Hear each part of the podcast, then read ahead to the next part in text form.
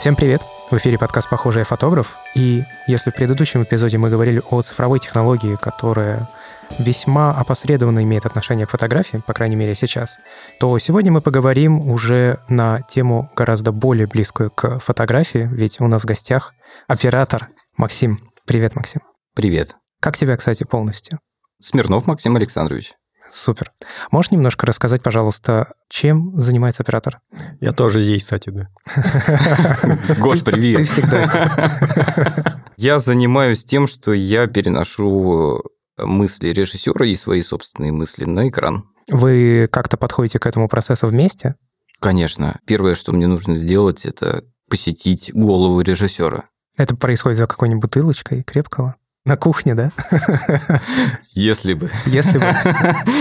Бывают пьющие режиссеры, бывают не пьющие режиссеры. А кто пьющий, а кто не пьющий, расскажи сразу. Они между собой не отличаются. Ну, как э, все творцы, они разные. Кто-то бывает замкнутый, кто-то бывает слишком раскрепощенный. Ты должен быть самим собой, не обязательно под всех подстраиваться. Они хотят с тобой работать не поэтому. Они хотят с тобой работать. Это ключ, на самом деле. Главное, чтобы вот это желание, оно было, да, Да, чтобы да, не, да, не вы- Ну, то да. есть между вами должен быть коннект определенный. Да, конечно. Как обычно бывает, режиссер тебе пишет, допустим, такой Спилберг, э, ну-ка напишу-ка я Максу Смирнову. Или ты такой, напишу-ка я Спилбергу. Что мне написать Спилбергу? Кто вообще обычно кого выходит? Мне кажется, инициатива всегда должна исходить от режиссера. От режиссера, да. Да. Потому что Да, он да. собирает всю команду, да? Он чувствует, справится этот человек, он может сделать так, как я вижу. Ты не можешь себя навязать. Оператор слишком творческая личность. Он как чувствует, он так и снимает на самом деле. Ты не сможешь все равно преобразоваться под конкретного режиссера. Это лично моя личностная история. Может, кто-то и может. Может, кто-то со мной поспорит. В целом,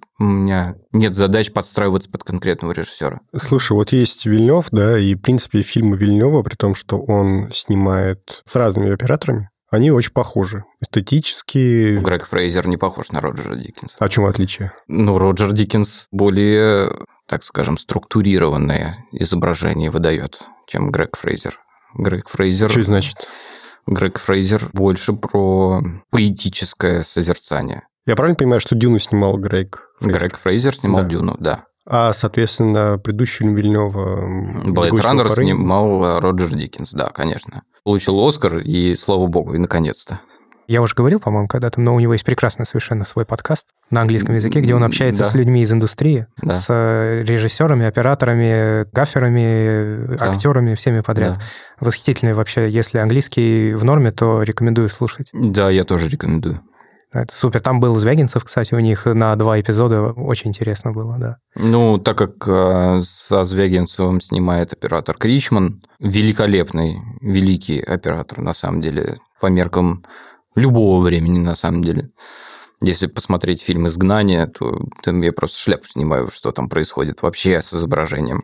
Но они какие-то восхитительные вещи рассказывали о том, как они снимали ряд фильмов, э, когда им нужно было снять сцену, где изнутри дома сквозь окно светит конкретный свет. Они, короче, ждали целый год, чтобы это время произошло, потому что там должно было пройти солнце, и вот это вот все. И там все равно получилось не так, как планировалось, Ну, но... это настоящий творческий процесс. Это когда тебе дозволяют это делать на самом деле.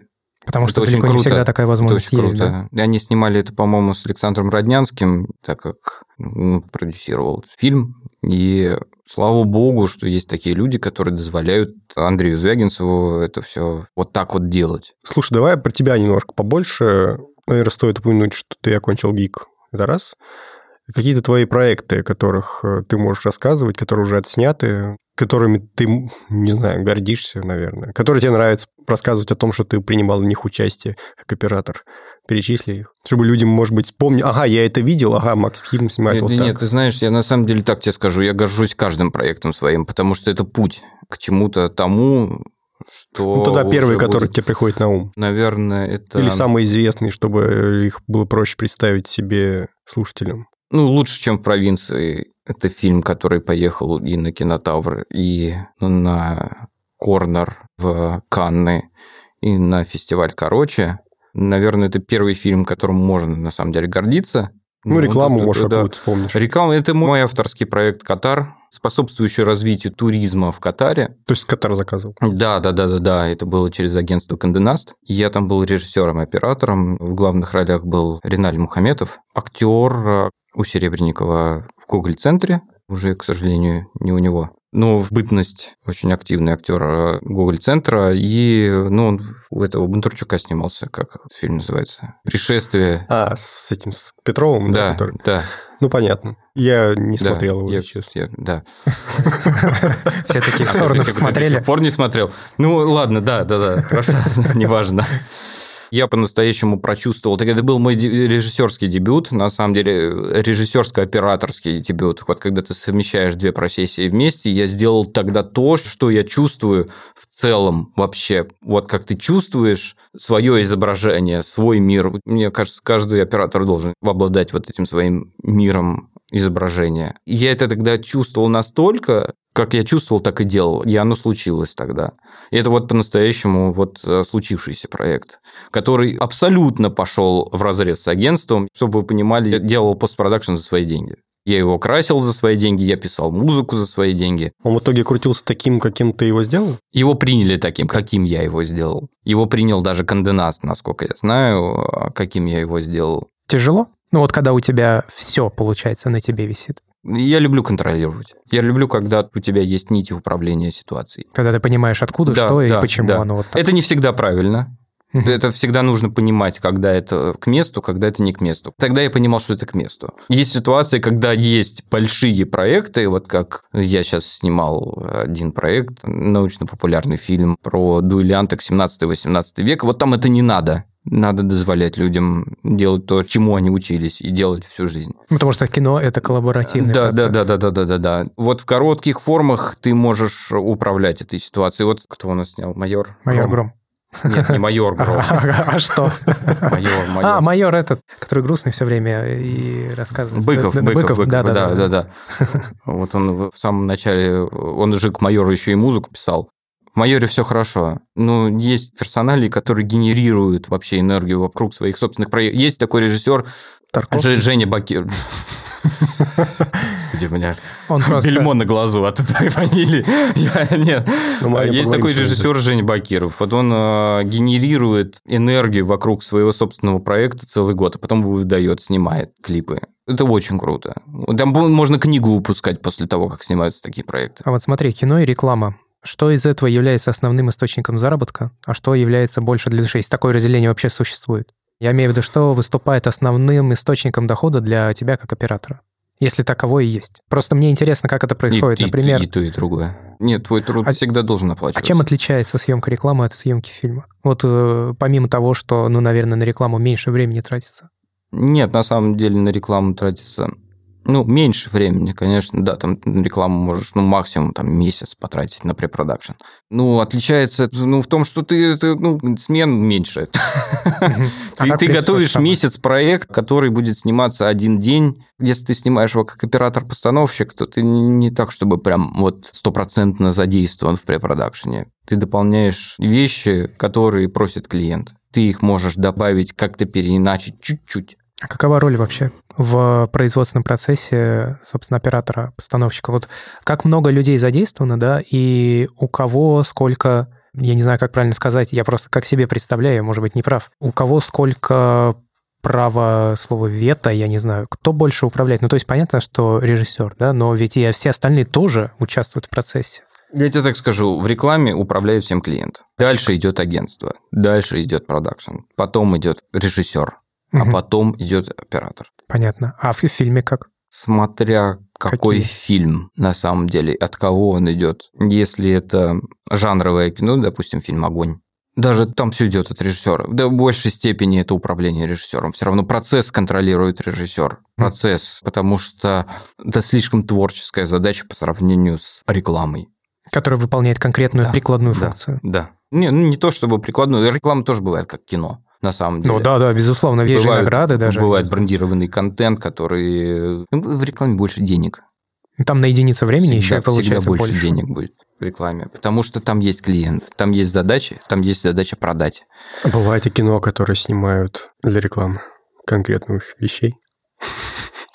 Это я отсылку сделал к предыдущему подкасту, где я рассказывал, как Дебирс спонсировала фильм «Бриллианты навсегда». Дебирс – это компания, которая добывает алмазы. Она заказала фильм. как- Ну, есть еще фильм «Кровавый алмаз», где тоже это подробно описывается, да, насколько мы помним. Я бы хотел уже начать потихонечку переходить к ремеслу больше. Собственно, почему мы позвали оператора говорить э, в подкаст о фотографии? Ну, потому что, как я еще в начале интервью, которое брал тебе там, несколько лет назад, говорил, что принципы повышения визуального мастерства, они, в общем-то, идентичны везде. Изначально я, в принципе, хотел поговорить о Тарковском, потому что, как мне кажется, он, типа, самый может, ты меня поправишь, самый фотографический режиссер из, ну, по крайней мере, известных мне режиссеров. Ну, ты вот, я вижу, не, уже не соглашаешься активно со мной. Собственно, поэтому мне было бы интересно именно с тобой это обсудить, потому что так бы я там написал на своем дилетантском уровне, что вот, смотрите, какая у него композиция, свет, бла-бла-бла. В общем, на уровне с, на Ютубе от кинопоиска, вот на таком уровне я бы мог рассуждать. Слушай, поэтому я позвал лучше, тебя. лучше всех о Тарковском говорит, э, и я полностью с ним согласен, это Долин, конечно. Он шикарно говорит о Тарковском и вообще, почему он стал настолько популярен. Особенно сейчас. У меня есть ощущение, что сейчас то ли времена такие, то ли времени прошло именно нужное количество. Но да нет, до него доперли оно- просто. Но это важно. То есть Это до раньше- него доперли. Что вообще происходит? Что он имел в виду? Но я не о смысловой Андрей, части. Андрей Александрович говорил об очень сложных вещах очень простым языком. Но Это настолько сложные вещи, что этот простой язык бы оказался очень сложным. А кто еще на него похож из кинематографистов? Кто говорит вот как раз просто сложно? Герман, конечно. Он не совсем об этом. Но в целом про человеческую душу, да. Да, особенно проверки на дорогах. Да, конечно. Алексей Герман старший. Хорошо, это по-другому сформулирую вопрос. Вот ты вот говоришь, что Тарковский говорит просто о сложном, но я больше не о том, что по смыслу вкладывал Тарковский фильмы, о том, как он показывал все это. То есть я говорю о визуале. Знаешь, кто был художником, постановщиком на фильме «Сталкер»? Кто? Андрей Арсеньевич Тарковский. Я не шучу. Такое ощущение, вот есть э, очень смешной комментарий на Ютубе под фильмом, под «Сталкером», по-моему, который я смотрел. Шутка была в том, что началась какая-то сцена, я отвлекся заварить себе чаю, возвращаюсь, смотрю, сцена все та же, я такой сижу, сижу, говорит, ну вот это мастер, так долго показывать одно и то же. Я потом понял, что у меня дочка нажала на пробел, пока смотрел, поставил на паузу, я, говорит, этого не заметил. Вот. И в целом такая вот манера повествования, когда он долго-долго показывает одну и ту же сцену, статичную, насыщенную большим количеством деталей, чего, кстати говоря, современное кино, по крайней мере, массовое, точно не подразумевает. Большое-большое количество деталей, сложное освещение, довольно плоские ракурсы, кстати говоря, тоже мне бросились в глаза.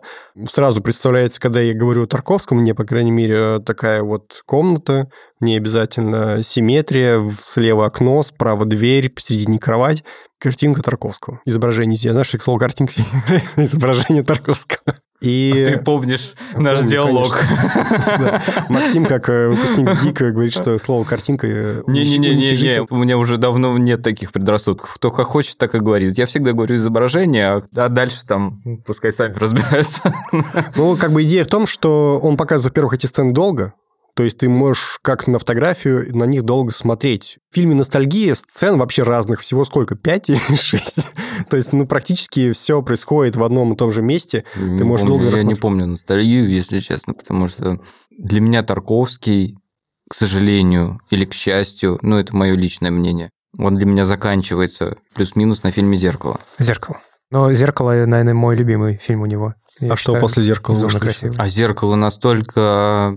Я как будто бы залезаю в чужую душу. Вот у меня такая история.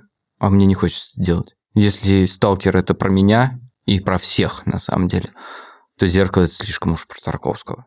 И Я не хочу туда. Ну, все вот эти сцены из детства Да, особенно. да, да, да, да. И мне немножко некомфортно в этой ситуации. Многие скажут, вот там тот же Долин, для него любимый фильм а, «Зеркало» тоже. Мне некомфортно в этой ситуации. Ты как будто он- перед человеком, который излишне откровенничает. Да, я соглашусь, наверное, с тобой. Но ты не согласился с тем, что я назвал э, Тарковского самым фотографичным режиссером. Почему? Ну, смотри на Фрэнсиса Форда Копполу. Посмотри на Стэнли Кубрика. Бергман. Бергман. Не весь, конечно, у него слишком много фильмов. Да почему? Весь это эстетика Бергмана. Почему Тарковский очень ориентировался на Бергмана? И он снимал с оператором Бергмана с Веном Ньюквистом. Не просто так. Все это произошло. Как раз ностальгия. Не, жертвоприношение. Жертвоприношение. А, жертвоприношение, да, Да. точно, я перепутал их. А, нет, не фотографии дело, не фотографичности дело. Дело в том, что транслирует тебе человек. Дело в том, что транслирует тебе, как он ощущает этот мир, что он чувствует, Как он его видит. как он его видит.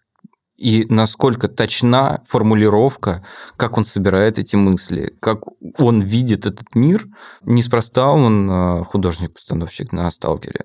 Потому что никто иной, как Андрей Арсеньевич Тарковский, никто не мог быть э, художником-постановщиком на этой картине. Там была очень сложная история, там уволили Рерберга, это очень такая мутная история, но, тем не менее, фильм гениальный, абсолютно гениальный. Насколько он передает атмосферу того, что чувствует автор. Насколько я знаю и читал, что, по-моему, Борис Стругацкий с ним постоянно был. В переписке? Со, со, не, не в переписке, а рядом. Рядом? Рядом. Это же пикник на обочине и история про такого героя, как Ред. Ну, то есть здесь преобразование книги, ну, это очень сложный процесс. Как преобразование это под себя, под современность, да под ту современность среза 60-х, 70-х годов. Я правильно понимаю, что Пинхасов тоже там присутствовал? Да, там был, там, да, я с Георгием Пинхасовым общался на эту тему очень активно. Я спрашивал его про этот процесс. А на каких он э, фильмах был? Я с ним говорил только про сталкер. Про сталкер он и сам да, всегда да. говорит, если какие-то лекции, там, арт-истоки, да. то он всегда про сталкер Ну, мне, собственно, Георгий Пенхасов сказал, посмотрев мои фотографии, он сказал, будь свободней. И это очень здорово, что мне ты сказал, потому что я конкретно поменял свой стиль после того, как я встретил Георгия Пенхасова. Я могу посоветовать просто, если вы хотите что-то в себе изменить, как это сделал я, то Георгий Пенхасов, насколько я знаю, дает курсы. Дает, да. Да, и к нему надо идти, потому что это большой мастер. Это ну, вообще-то фотограф Магнума. Единственный русскоязычный. Да это не важно. Да он и без это этого. Не, это не важно. Абсолютно не он важно. и без этого ничего. И без да. статуса фотографа да, Магнума, да, скажем да, так. Да. Ну, это очень-очень-очень-очень большой фотограф. Один из самых первых сейчас фотографов, мне кажется, в мире. Да, надеюсь, что когда-нибудь у нас получится И его большой философ. пригласить. Вот, кстати, с кем вы вам... Поговорить. Ну, вам надо будет часов на пять брать эту студию. Я лично сам просто думаю, что мы пока, честно говоря, не доросли до общения с ним. Не, а так не надо мыслить. Не надо? Кого хотите, того и зовите. Себе всегда тоже ограничивал. Я не дорос еще. Я не дорос еще, чтобы там общаться с тем-то, с тем-то, с тем-то. Во-первых, то не во-первых, растёшь. во-первых, даже если ты не дорос, тебе не мешает это общаться. Во-вторых, я потом понял, что я давным-давно дорос. Надо быть смелым. Вообще по жизни быть смелым. Хотите пообщаться с Пинхасовым, мне кажется, у Гоши столько работ что- для обсуждения своих собственных даже работ, про которые можно дискутировать. И Гоша настолько давно знает э, творчество Георгия Пинхасова, что там дискуссия может абсолютно быть плодотворной и очень полезной для аудитории. Насколько, по-твоему, вообще близка и далека фотография от, э, собственно, кино? Смотря какая процесса? фотография. Смотря какая фотография. Ну, Смотри, какое кино. Если мы говорим про стрит-арт, то очень далеко. Но мы все равно берем из стрит-арта очень много. Почему далеко? А потому что мы не можем показывать асфальт 10 минут. Просто потому, что он желтый с белым. Потому что это не объяснит нам действие. Это не объяснит нам драматургию. Мы все равно мыслим действиями. У нас все должно быть аргументировано. Если у нас э, герой мыслит э, как стритарщик, если это будет герой, который фотограф стрит-арта, тогда да. Слушай, ты сейчас сказал, и я иначе совершенно взглянул на эти затяжные сцены Тарковского. То есть я раньше их воспринимал как время на то, чтобы мы поразглядывали там. А это нет, это другое. Это именно, чтобы ты ощутил время. То есть оно же фактически там Не, идет. нет, это, скорее всего, для того, чтобы ты ощутил момент. Он дает эти паузы, он дает этот саспенс, он дает это тогда, когда ты должен прочувствовать, когда ты должен пережить это. Ну, собственно, чтобы был опыт Да. непосредственно, чтобы ты прожил да, да, опыт да, да, да, да, да, да, ты должен прожить это состояние. И недаром там не больше 80 кадров в «Сталкере». Да, за весь фильм 80 кадров. Я не помню конкретное число, простите меня, педанты. Суть в том, что их немного. Да, суть в том, что их немного, и их не надо больше.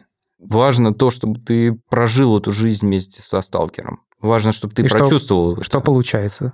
Да. Чтобы ты услышал эти стихи Арсения Тарковского, Да, собственно. отца. Да. Я на его стих э, делал небольшую фотосерию по заданию в Академии фотографии, в которой прохожу Ну, это, обучение. кстати, очень интересно. Я Это- бы, кстати, посмотрел это. Я потом могу прислать ссылку. Такой вопрос. Вот, э, ладно, Тарковский, хорошо, а кого еще назовешь? Ну, Дэни Вильнюва я люблю, да. Алексей Герман я люблю очень. Я люблю Киру Муратову очень. Из современных. Да не обязательно из современных. Мне, Тот же мне Кубрик. понравился фильм «Аннет». Что за фильм «Аннет»? Не Почему смотрел. ты изменялся? Каракса, Лео Каракса. Мгм. Я вспышками сейчас кино смотрю. Что мне нравится? Э, Манчестер у моря, я в полном Мгм, восторге мгм. до сих пор. Я сейчас не могу назвать прям конкретных имен того, кто мне прям безумно нравится. Да, мне нравится мир Дэни Вильнева. Мне нравится Blade Runner современный гораздо больше, чем тот, что был раньше. Почему? За долгие планы.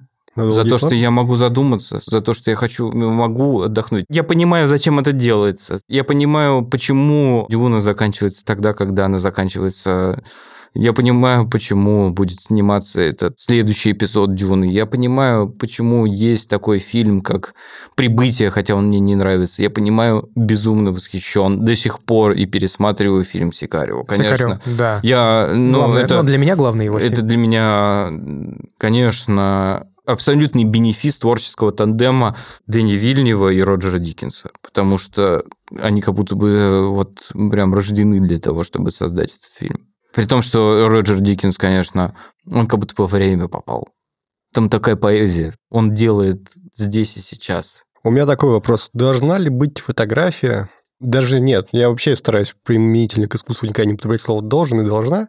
Стоит ли воспринимать как похвалу, когда о фотографии говорят как о кадре из фильма? Вот, допустим, ой, прям как кадр из кино. Это надо как похвалу или э, стоит задуматься над тем, то ли ты снимаешь? Я не могу сказать, что я тебе могу правильно ответить на этот вопрос. Для меня существует стрит-арт, конечно. Как фотография, как э, с Роберта Капы, э, начавшаяся, да, с Брессона. Для меня это стрит-арт.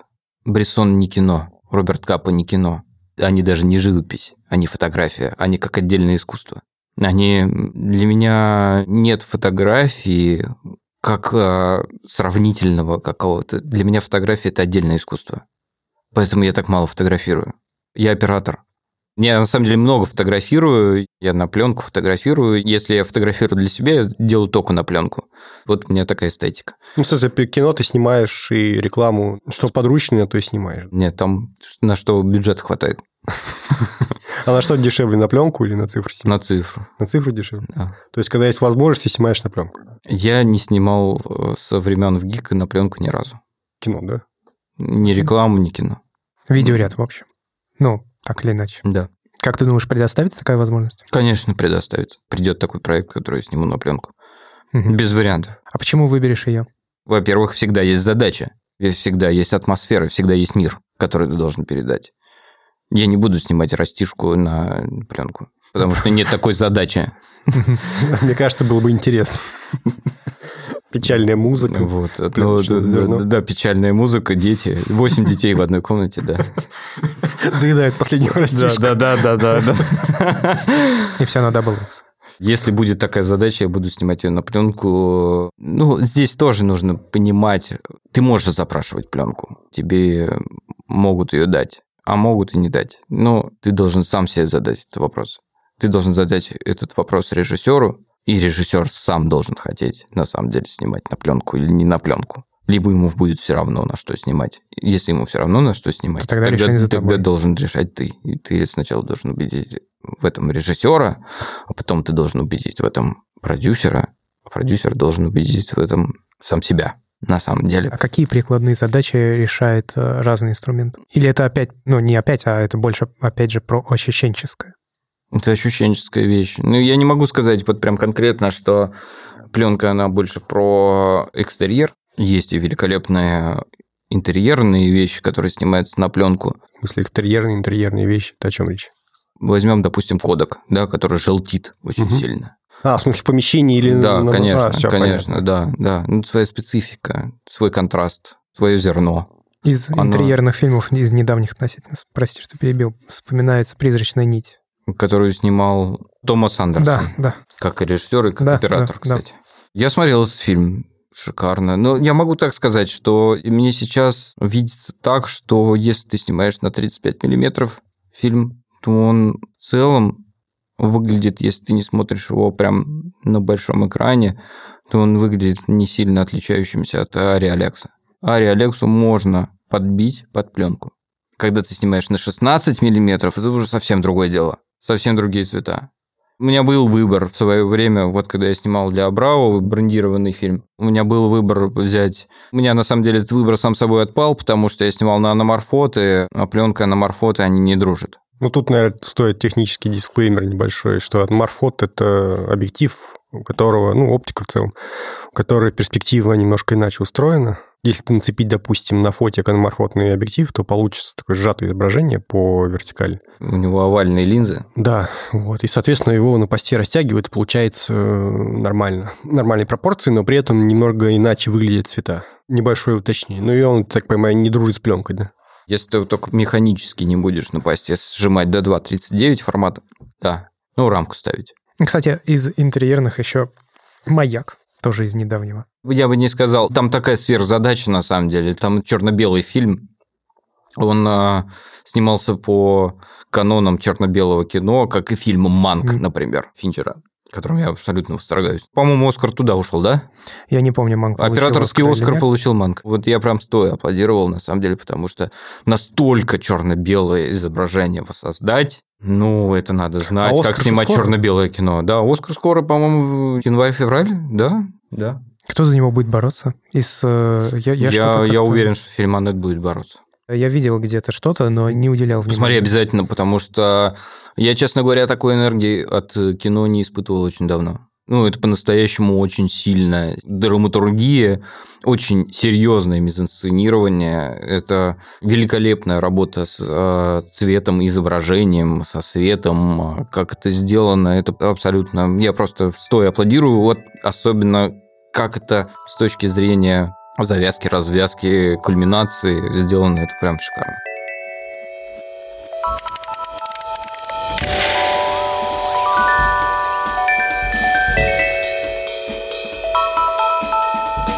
Максим, как смотреть кино? Смотря кому.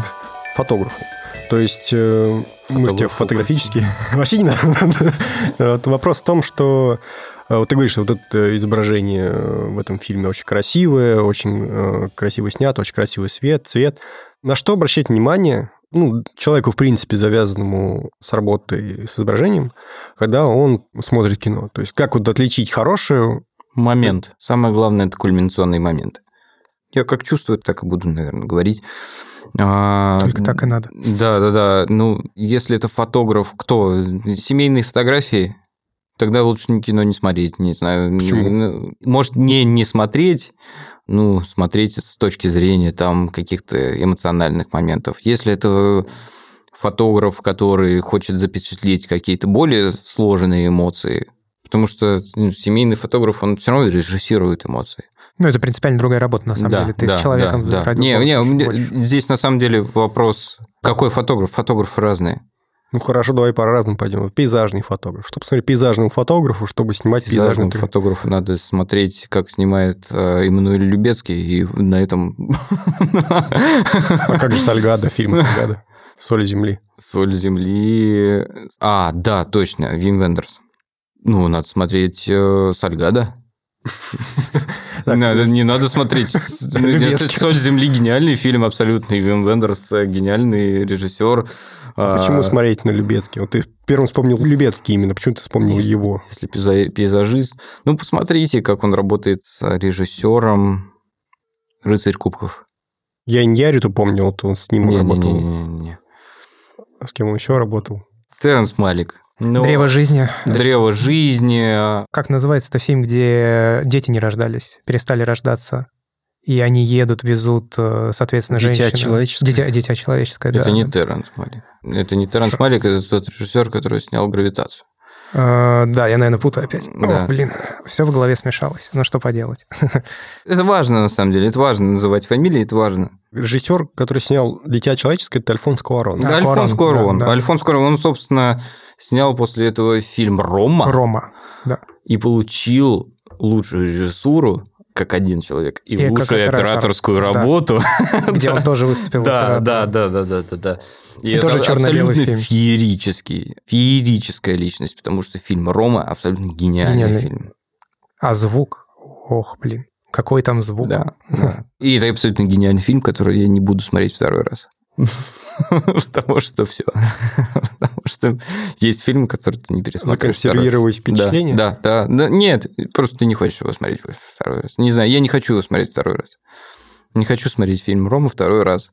Он настолько насыщенный, настолько он плотный, настолько он сжатый, настолько в нем нет воздуха, что его не хочется пересматривать. Но это абсолютно не... Не негативное качество. Не негативное качество. Есть огромное количество примеров при таких же качествах, когда получается абсолютно несмотрибельная история. Так а что с Любецкий? То есть ты его отметил сразу как оператора, которого... А, ну, да, да, ну, да. ну, ну, Кстати, надо отметить, что у него есть Инстаграм у Любецки, и на него, наверное, стоит подписаться, потому что он там выкладывает много фотографий. ну, каждый сам решит, не знаю, подписываться на него Ну, или нет, упомянуть но он, стоило.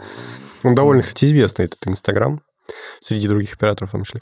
Ну, вот ты упомянул. То есть э, речь идет о чем, в первую очередь? О работе со светом, о работе широкоугольной оптикой. Это не утверждаю, это я спрашиваю. Ты киваешь, видимо, соглашаешься?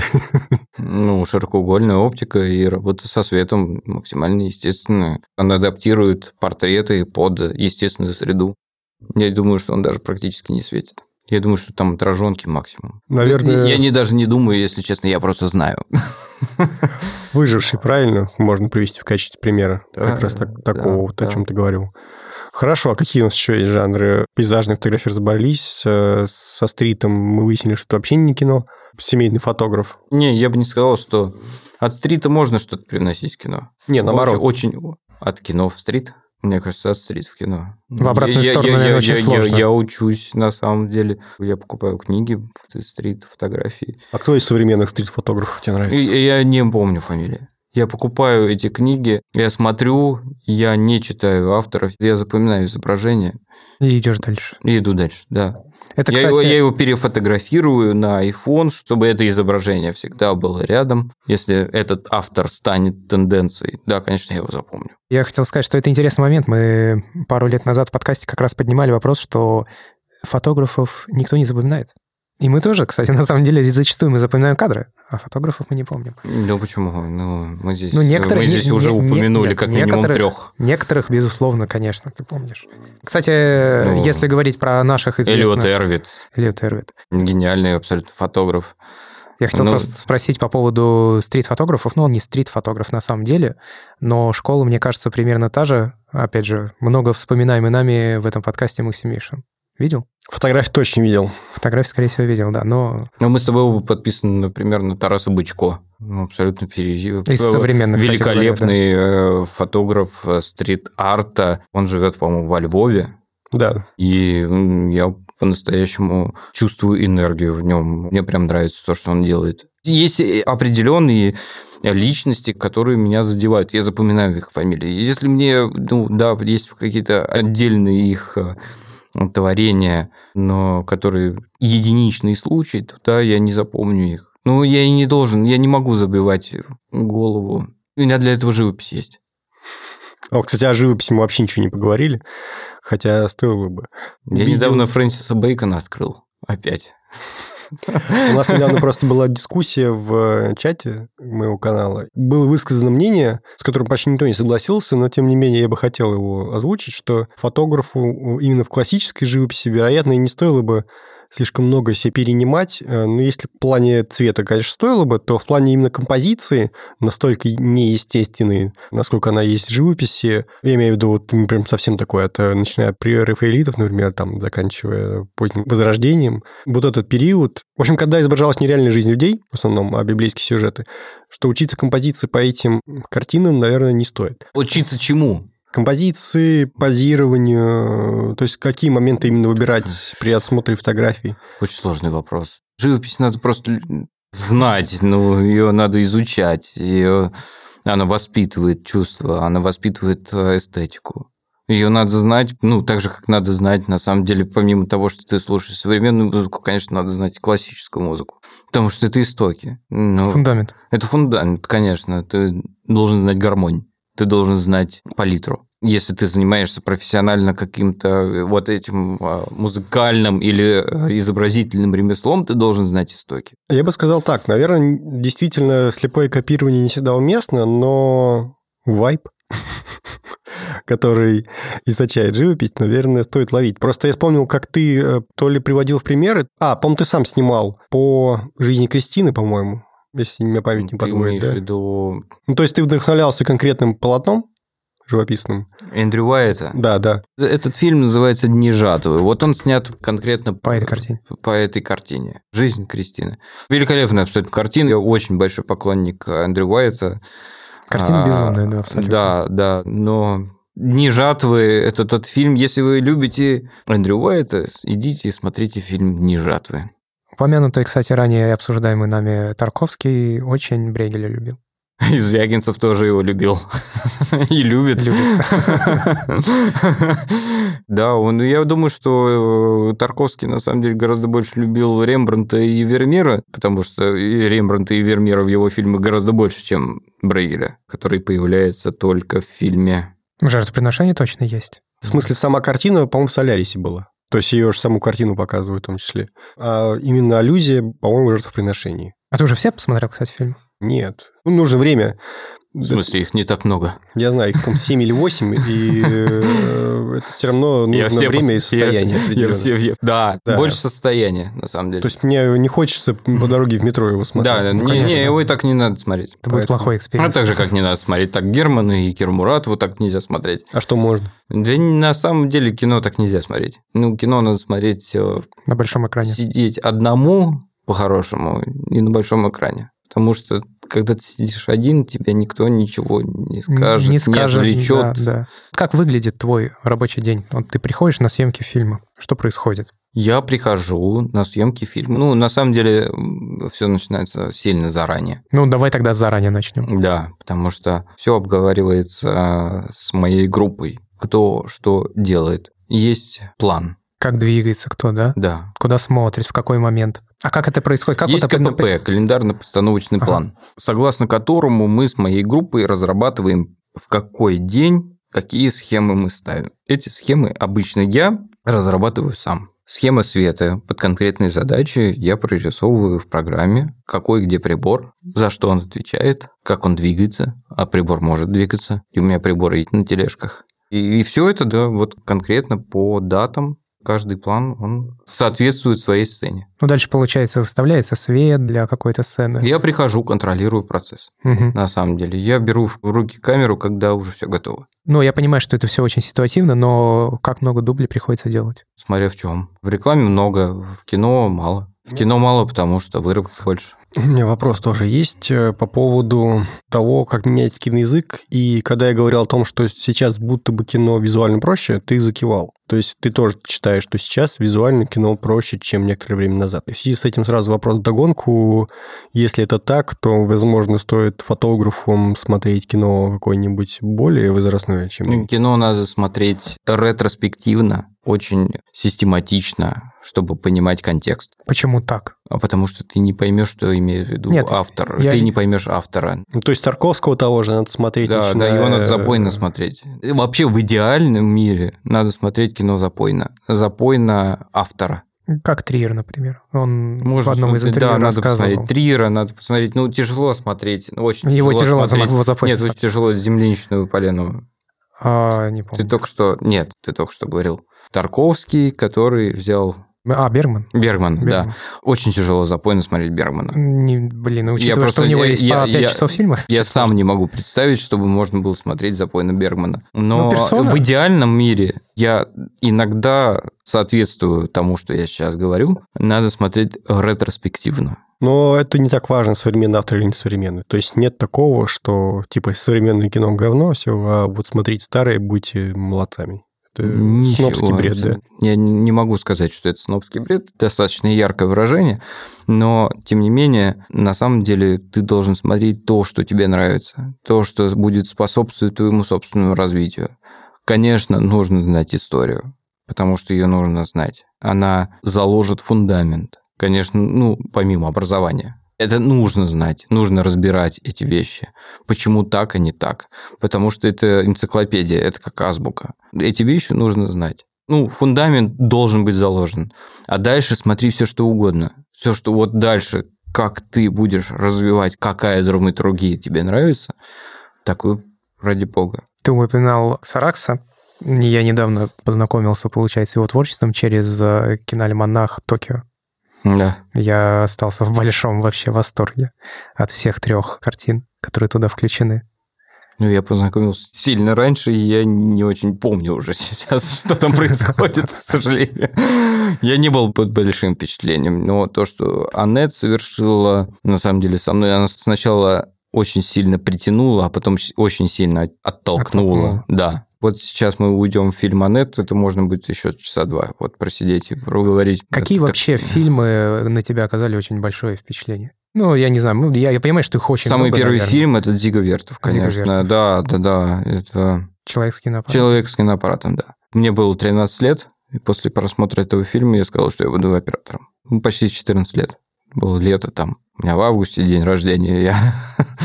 Да, вот буквально перед днем рождения я сказал, что я буду оператором. 14 лет я сказал, что я буду оператором, да. После просмотра этого фильма. Я на самом деле долго не тянул, потому что у меня много короткометражек, которые были сняты до ВГИКа. Это баловство, но и не баловство, конечно. Очень работа. важное баловство. Да, это очень важное баловство. Мгм. Хорошо, а какие еще фильмы? Ну, вот которые прям сильно. Еще какие повлияли? Да-да-да. Конечно, это Иваново детство. Конечно, это Тарковский, конечно, это Сталкер, конечно, это Андрей Рублев. Андрей Рублев позже, потому что Андрей Рублева я понял, на самом деле, что такое Андрей Рублев уже после ВГИКа. А что такое Андрей Рублев? Андрей Рублев – это разговор с Богом, прямой диалог. Ну, здесь не добавишь, на самом деле. Потому что, ну, Ну и не надо. да, да, да. Ну, ты называешь довольно старые фильмы, а из новых, если относительно. «Манчестер море» ты уже упомянул, а ты упомянул, что можно было бы еще к этому списку добавить. А на это современнее не придумаешь. Дюна я под большим впечатлением. А ты смотришь кино дома, правильно? Не всегда нет в кино. Я стараюсь идти, конечно, на большой экран. Не всегда это получается, к сожалению, но да, я стараюсь все-таки смотреть э, изображение на большом экране. Насколько ты придирчив в выборе кинотеатров? Ну, то есть, Нет, э, вообще все равно. лишь бы большой экран. Да. Потому что я смотрел... В IMAX, ну, ну, нет. Слушай, есть хорошо, есть плохо. У меня мир делится вот так. Просто я смотрел в киноклубе рядом с домом, и меня там Дюна, честно говоря, не впечатлила, потому что на этом выцветшем кинескопе я не кайфанул, честно. Может быть, э, ну, если бы я пересмотрел фильм чуть более современном зале, я был больше тому Я. Дюну посмотрел на своем макбуке. Как ты посмел вообще? Я думаю, что на MacBook изображение лучше И я улетел. вместе с MacBook. На Дюну. Как тебе Линч, кстати? Ну, я понимаю, что это не о его дюне речь. Никак. Мне, Не нечего, твоё. мне нечего от него взять. Мгм. Ничему не могу у него научиться. Меня он не трогает. Меня он вообще никак не касается. Он как сказал, что он снимает фильм по снам. Типа того, да. Да, ну, я видел свои сны. Я, Сложно как-то это... ну, я не понимаю. А Сальвадор Дали тебе нравится? Не мое, да. Не, я не люблю Сальвадора Дали. А почему о нем вспомнил? Он же тоже говорил, что он рисует Да, свои сны. да. Нет, не мое. Он, знаешь, он молодой и классный. А потом что-то с ним... Что-то много думать начал. Ты знаешь, Пикассо начал думать в свое время, а гениальным не перестал быть. Это, наверное, вопрос того, кто когда, в какое время начал думать. Ну, это же все как бы стечение обстоятельств всегда. Да. Ну, он же с Бенуа потом снял... Ой, не с Бенуа, Бенюэль Бунюэль. снял вот этот вот э, андалузский пес. Посмотри просто, потому что это прям хайповая тема. Посмотреть, ну, типа, тебя спросят где-нибудь, а ты смотрел андалузского пса? Ты скажешь, да, я смотрел. У тебя будет свое собственное мнение, потому что это прям хипстерская история. И чтобы не ударить в грязь лицом, ну, я не вижу там творчества. Так же, как в постоянстве времени я не вижу творчества, я вижу там ум. Как а тебе- творчество не должно строиться только на мыслительных процессах. Оно должно строиться на более чувственных процессах. Как э, упомянуто, опять же, Максимишин на своих э, мастер-классах говорит, снимайте животом. Ну да. Ну, типа. Ну, что ты чувствуешь, ты должен и передавать это, опираясь на школу. Школа должна быть, иначе никак. Ты должен знать. Ты должен класть эти чувства на какую-то базу. Все равно, в любом случае. Инструментарий. Иначе- Да, инструментарий, да. Ты должен обладать своим оркестром. Что входит в твой оркестр? Какие инструменты? Это, конечно же, запрос по осветительным приборам. Это гафер, разговор с гафером. Это разбор по съемочной технике. Камера, оптика, фильтрация обязательно. Обязательно фильтрация. Что за фильтрация? Ты должен портить изображения, которые создают люди, изобретая оптические приборы. И как ты портишь изображение обычно? Вазелином. Серьезно? Да, кстати, до сих пор. Бывает, бывает, я пользуюсь вазелином, да. Но я не люблю чистое изображение. Я люблю, когда оно приобретает свою собственную фактуру. А кто любит? Просто такое ощущение, Кто будто любит, бы кто любит, я не многие операторы и режиссеры- Т-34 посмотри. Не хочу.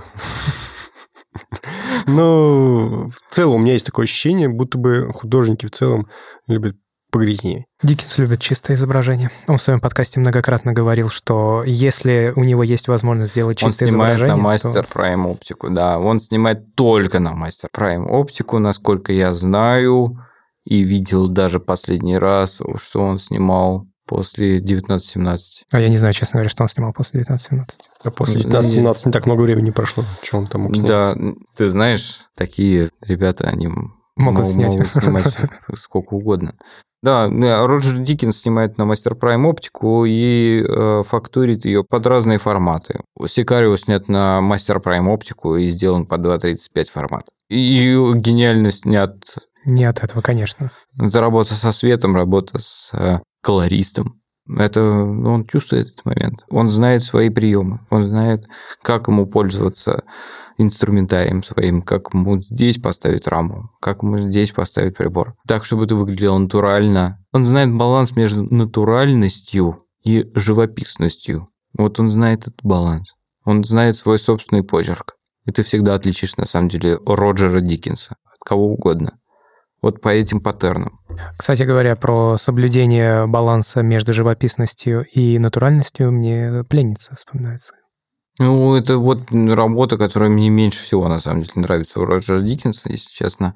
Потому что там он как будто бы прям менее всего заметен. Есть обратная сторона, как э, кто-то там убил кого-то там. Есть такой фильм. Да-да, я понял. Ты чем понял, о чем я, да? Да. Э, Джесси Джей... Джесси Джеймс, Джеймс. Джейси и- Джеймс, да. Да-да-да. Где фильм не... ну, вот Роберт меня- Фор убил Джесси Да. Джеймса. Да, вот где фильм абсолютно для меня не состоялся, где можешь просто смотреть, как работает Роджер Диккенс, и все.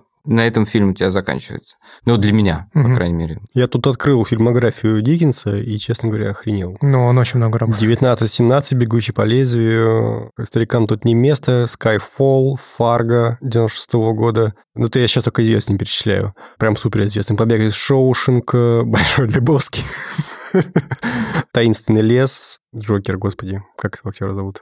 Хоакин Феникс. Хоакин Феникс, да. Так, 1984, 1984 года. «Игры разума». Это по Орвеллу, что ли? Да, Пауэрова. Ну, по крайней мере, постер выглядит так, как будто это он. Ты еще там не упомянул, по-моему, был коиновский фильм э, «Да здравствует Цезарь». А, вот Цезарь, да. Слушай, ну если бы я не посмотрел сейчас, мне бы не пришло в голову, что Большой Лебовский и Skyfall снял один человек. Если честно. Почему нет? Не знаю, может, настолько разные фильмы Ну, по жанру, слушай, что... Роджер Диккенс очень четкий, очень четкий. У него очень четкие действия. У него что там, что там. Эти... Ну, можешь перечислить эти действия? То есть какие-то конкретные... Динамика камеры. Все панорамы, они очень от А до Я. Не имеют продолжения. Они не имеют цикличности. У меня любимый режиссер именно по визуалу – это Дэвид Финчер. И вот ты сейчас сказал, что про динамику камеры, в принципе, то, что отличает Финчера от многих других, это и тоже его динамика, вот это вот безжизненное движение камеры, как будто без единого шолоха. Он драматург такого характера. Это драматургия определенного режиссера. Мы не можем его оценивать за это. Мы можем соглашаться или не соглашаться с ним. Не, я не говорю хорошо-плохо, я говорю именно о том, э, насколько узнаваем он. При этом, я так понимаю, для Финчера разные операторы снимали, и они, получается, довольно сильно подчинены этому процессу и сами-то никак не вторгаются. Ну, они, конечно, снимают э, под эгидой режиссерского видения. Просто возвращаясь к тому же Тарковскому, у него очень сильно от оператора зависело, что вот А, там то же получается. самое, на самом деле. Иваново детство, мне кажется, сильно Ну, отличается по визуалу от э, поздних работ Тарковского. Очень сильно отличается. Ну, я и Очень. говорю, что очень сильно отличается. То Да. есть и операторы были, соответственно, разные. Но по драматургии тоже. абсолютно никак не отличается. Ну, я именно про Про, операторскую про работу. визуальную работу, конечно. Конечно, Андрей Арсеньевич рос в плане изображения, он поэтому и уехал. Интересно. С Юсова ему было недостаточно или как? Даешь мне очень сильно провокационный вопрос, потому, на который я не имею права отвечать, потому что хоть я и общался с Вадимом Ивановичем Юсовым, но уж точно я не готов за него отвечать на такие вопросы. Даже домыслами. Если меня спросишь, почему Тарковский уехал, ну, потому что ему снимать не давали. Его прижали здесь очень сильно в какой-то момент. Нет, ты по-другому сказал. Ты сказал, что он уехал, возможно, еще и потому, что он хотел дальше расти визуально. Я-то за это цепился. На самом деле, честно говоря... Я думаю, что ему было в целом все равно. Он уехал, чтобы снимать, чтобы реализовывать свои идеи, чтобы реализовывать свой мир, чтобы реализовывать свои сценарии. И никакая Лариса его бы не удержала в этом. Жена. Человек такого уровня и масштаба, как Тарковский, он должен снимать потому что Бергман снял в 5 или в 7 раз больше фильмов, чем Тарковский. Но это можно было делать. У тебя была возможность это делать. И Долин говорит абсолютно о том же. Потому что Тарковский должен был снять не 7 фильмов, он должен снять был 20 фильмов. Или больше. Его Да, постоянно наши да. комитеты различные в СССР зажимали, не выпускали, запрещали. Ну, я уже не готов вот в это лезть, потому что были факторы, которые ему не позволяли снять, не позволили снять, в том числе и рак, который его, собственно, и убил в итоге. И, насколько я знаю, это все было после фильма «Сталкер», где они снимали на песчаной вот этой вот какой-то истории с болотом, там, не знаю, не с болотом, по-моему, это они снимали в Эстонии. В Эстонии они Вроде снимали эпизод еще с Райербергом, да, Мгм. и, собственно, Солоницын от этого же самого рака умер. Ну да, там радиоактивная зона была. Да, да, да, да, да. И они туда второй раз вернулись Да. из-за того, что Да. запороли пленку, не знали, как проявлять кодек.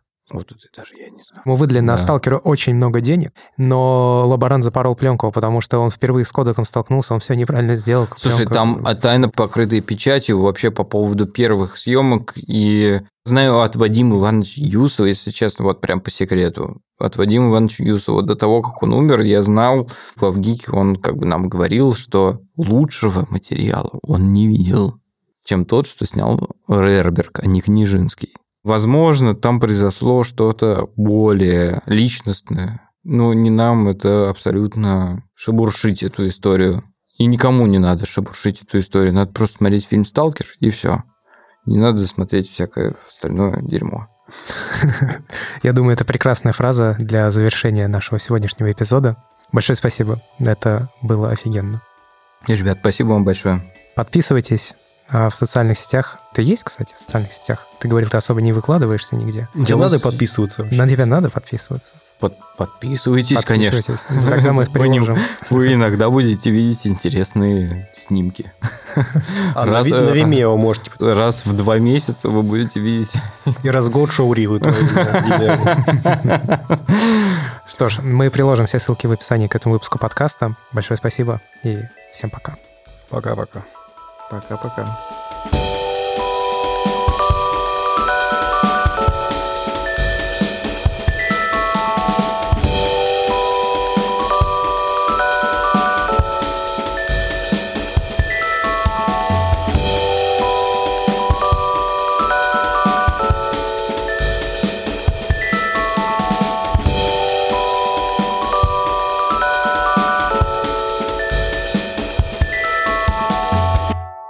Давай, разогреваемся? начинай. Разогреваемся, да. Я вот могу пока фоткать. А, ну я тебе не рассказал. Короче, Боброва я встретил в Да. э, лифте. Вот знал его по запаху, потому что от него несло парфюмом, как обычно, за три километра. Вот я такой, что, мы с вами не знакомы? Он такой, «М, кажется, да. Я снял маску. А! Вот. Он все там. Ну как все там? Он вообще-то, я его встретил на геологическом.